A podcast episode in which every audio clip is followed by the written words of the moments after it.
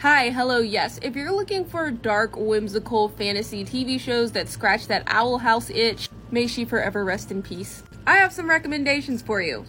Fair warning, these are not all that obscure, so you may already know about them. The most obvious one is Gravity Falls. It's basically the direct predecessor to the Owl House. It's definitely got the same vibes as Owl House, but it just doesn't get that darkness until about midway through season two. Over the Garden Wall is a really fast, um, spooky watch. I like to refer to it as cottagecore Gravity Falls. The general atmosphere of the show is a lot more consistently spooky, but it's really good and it's really cute. Thank goodness Amazon Prime and YouTube picked this show up because this show elite. It is perfect in every way and is like everything you look for in this genre, basically. So far, this show is pretty freaking good. Definitely more plot oriented than the other shows. Not quite the vibe, but close enough and good on its own. This is here so I don't get yelled at.